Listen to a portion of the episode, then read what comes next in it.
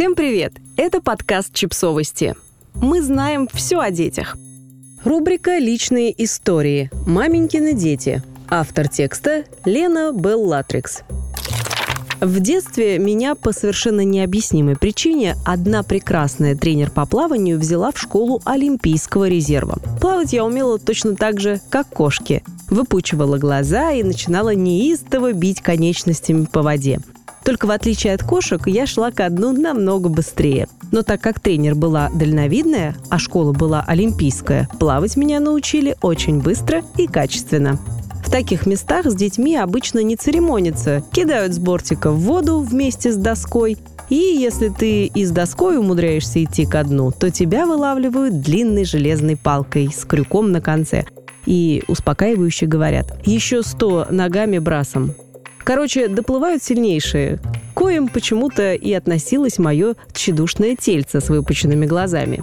Но это не из-за силы духа и упругости мышц. Нет, это от страха не оправдать надежды и от патологической врожденной неспособности говорить «нет».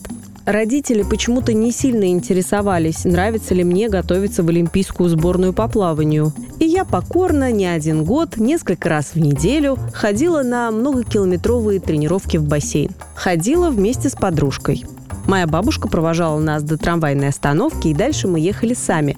Мне было тогда 10 лет. Иногда нас с подружкой так доставали эти тренировки, что мы филигранно, обхитрив бабушку, садились в трамвай и выходили на следующей остановке. И в полных счастья штанах бродили по центру Питера абсолютно свободные и независимые. В 10 лет. А потом, спустя положенное время, очень нехотя возвращались домой. Самое главное было незаметно намочить купальник в ванной и сделать влажным полотенце. Мы были бесконечно счастливы и совершенно бесстрашны. Потом лет в 13 я ударилась в творчество и стала ходить в а художественную школу. В отличие от плавания, рисовать мне нравилось с детства, и получалось это очень даже неплохо, даже не выпучивая глаза. Школа находилась в самом центре Питера, и я ездила туда самостоятельно с другого конца города. В этом не было ничего необычного, так жили все. И для справки это были 90-е годы. Ну, то есть вы понимаете. А еще у меня есть брат, который как раз в эти самые 90-е родился. Он младше меня на 10 лет. И его детство тоже было наполнено всевозможными бассейнами и секциями. Только с одной разницей. Его первая самостоятельная поездка куда-либо состоялась на первом курсе института. До этого мальчика везде и всегда возили, а в некоторых случаях даже не возили, а ехали сами.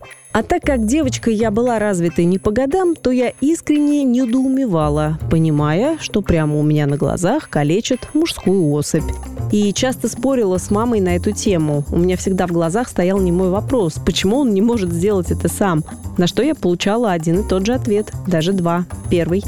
Одного ребенка пускать куда-либо очень опасно. Не сравнивай, в твое время было иначе. Второй. Он же мальчик, а мальчики по определению менее самостоятельные, чем девочки. И итогом таких споров был один единственный логический вывод, который делала моя мама. Ты завидуешь. Я не буду в подробностях рассказывать, что выросло из мальчика, который по определению менее самостоятельный, чем девочка. Прекрасный вырос мальчик. Я только хочу увековечить этот текст, чтобы перечитывать его как мантру, если у меня когда-нибудь родится сын, и я начну ходить с 20-летним парнем в поликлинику. И да, в бассейн я дочку обязательно отдам. Ведь самое интересное за буйками. Подписывайтесь на подкаст, ставьте лайки и оставляйте комментарии. Ссылки на источники в описании к подкасту. До встречи!